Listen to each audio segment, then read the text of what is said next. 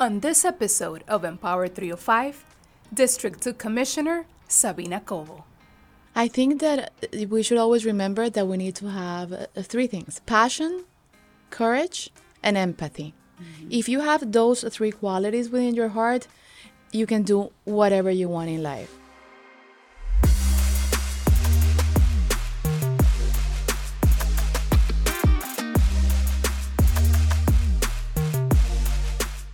Hello, everyone, and welcome to the second season of Empower 305, coming full of new and interesting episodes. We're your hosts, Victoria Sosa and Stephanie Severino. Welcome, everybody, to our second episode of this second season of Empower 305. And we are thrilled to have with us today our new commissioner of District 2.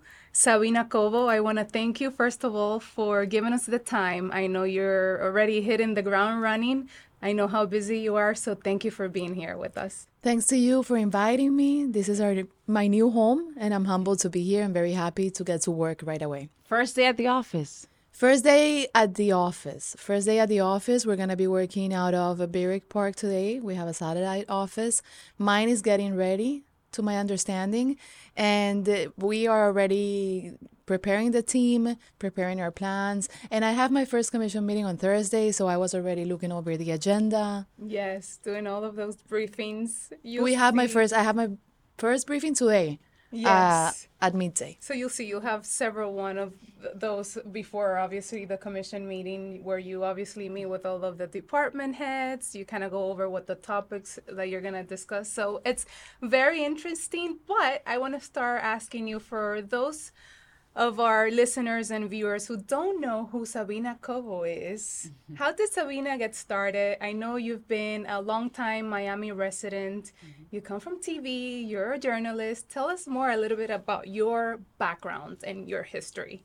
So I came in 1997 from Colombia to be an international student at Florida International University, and I did journalism and political science. After that, I applied for an internship with Telemundo. I was just 19, I got it, and that's how I went into the TV world. Ironically, my first position was at the sales department. Oh, wow. So I learned a lot about management and administration, and nowadays I own a public relations firm. I always had like the two sides of my brain the administrative side right. And the more creative and, and I would say um, journalistic side. I worked for different TV stations. I've been a resident of Miami. I would say um, we for of the district 22 years. Mm-hmm. It's where I'm raising my children, where my three children were born. I was um, living in Brickell for 13 years and the rest in Coconut Grove. At some point, when I was at FIU, I also lived in Edgewater. But at that time, Edgewater was not even called Edgewater. Right. That's interesting because I am a Panther grad myself, international relations and political science. And my first internship was at Telemundo, where oh, I worked cool, for 11 cool. years. Amazing. So maybe yeah. one day I'll be a commissioner. Of course, and I invite you for that because, to be quite honest, we need new faces.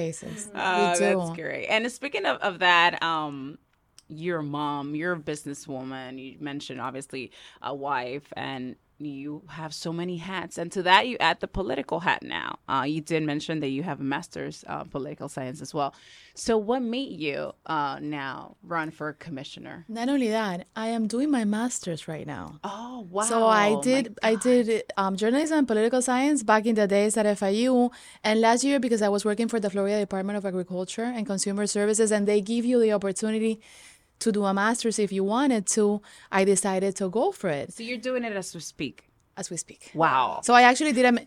So while I was swearing on Saturday, I was thinking I had a midterm on Sunday. Oh my goodness. And I actually did it last night at midnight. I did drop two classes when we found out that it was going to be a special election. Remember that this election was supposed to be in November, mm-hmm. and I had been preparing all last year for November, not for f- a February election. Right.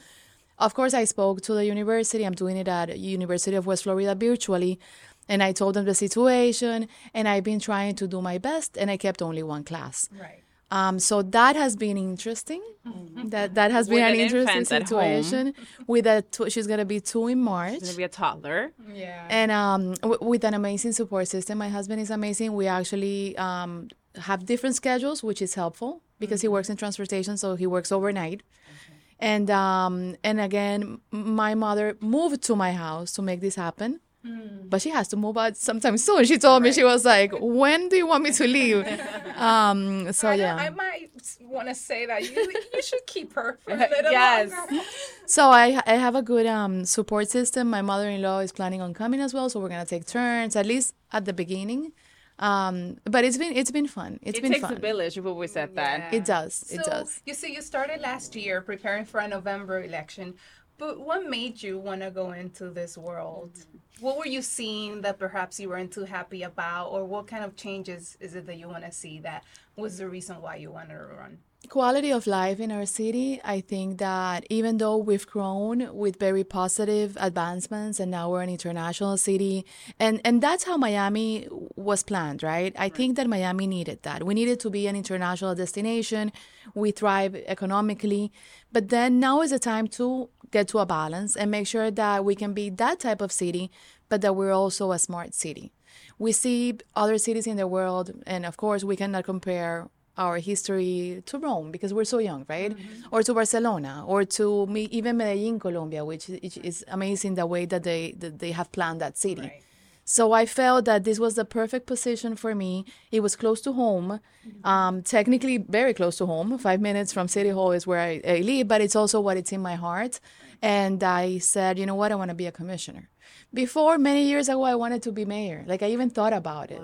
Um, but then my husband was like, "Are you sure, mayor?" Whatever. But uh, you know, it's this is um. You're still very young. Could that be something that later on you? I don't think pursue? so. I don't think so. I think that I want to serve my constituents, and I have no idea what would be next. What I can assure you is that I'm not going to resign to run for Congress or anything like that because there's already the gossip around. Like she wants to do this because she wants to go to Washington. I don't want to go to Washington. There's no way. Um, you mentioned, um, you know, about Miami District Two. I, I would like to. I want to say, I think, uh, for many people, is the heart of Miami, the city of Miami. You know, Brickell, Edgewater, Coconut Grove. Waterfront, basically. Yeah, waterfront. So, when you think of that, being the commissioner of such an important part of the city of Miami, It's really challenging because our district is so diverse that the issues that are affecting the people in Brickell are not the same as Coconut Grove. They're not the same as Morningside, not the same as Edgewater, not the same as Brickell. So what we're seeing now is that we really need to get to work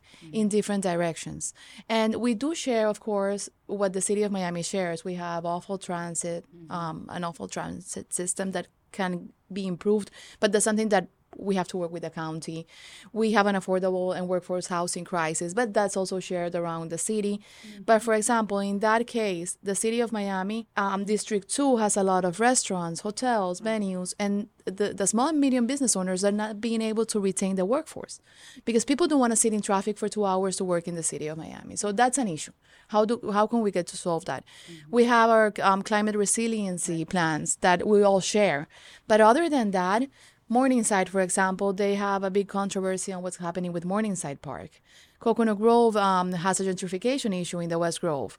Brickell has a security issue. Even this weekend at four in the morning, Brickell Living actually captured a video of a, a car race on, on Brickell Avenue. So we are all experimenting different issues, and that's what makes this district extremely challenging. right? And diverse. Definitely.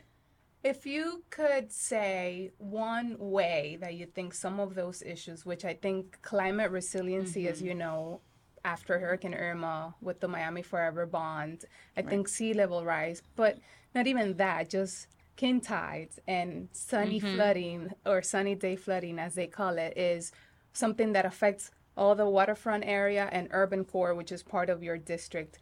How do you see that being something that you obviously actively work on and push for as far as mitigation and adaptation solutions? So the first thing that we're going to do, which is immediate, is that we're going to be using what we're gonna call, and this name might change, but for now, the Eco Squad.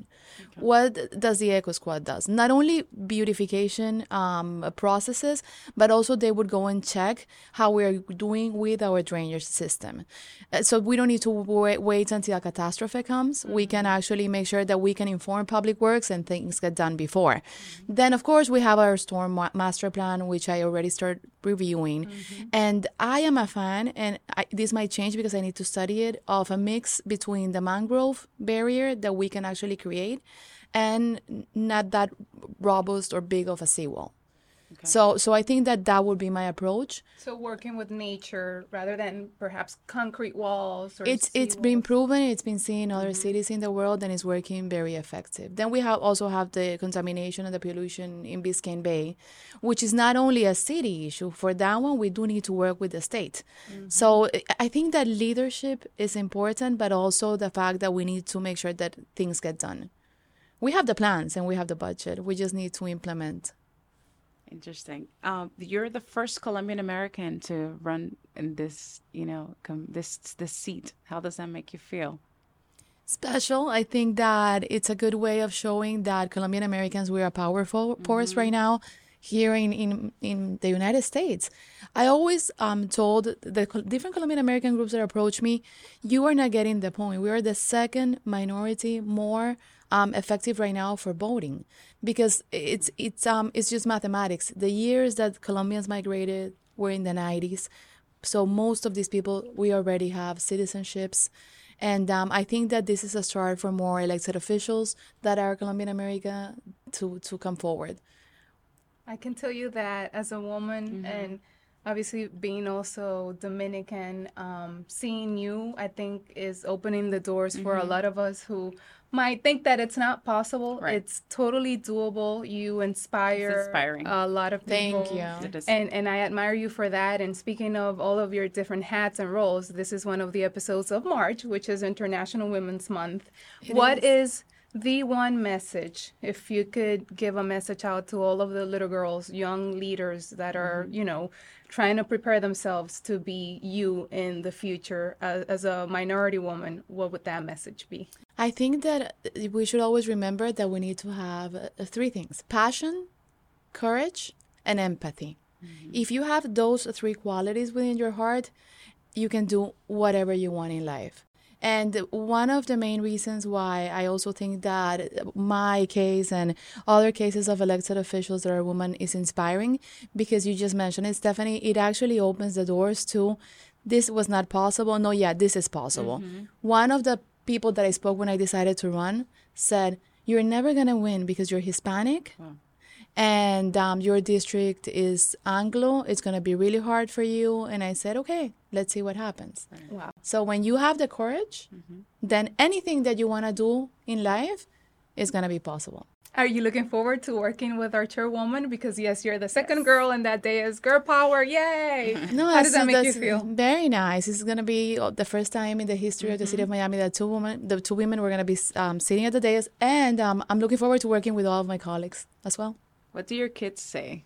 It was so nice to see them and doing the They're Pledge of super proud. They're super proud. They were also, I think, very nervous Mm-hmm. the days before, um, which is normal. They just wanna know that their life is not gonna change, and of course, their life hopefully won't change.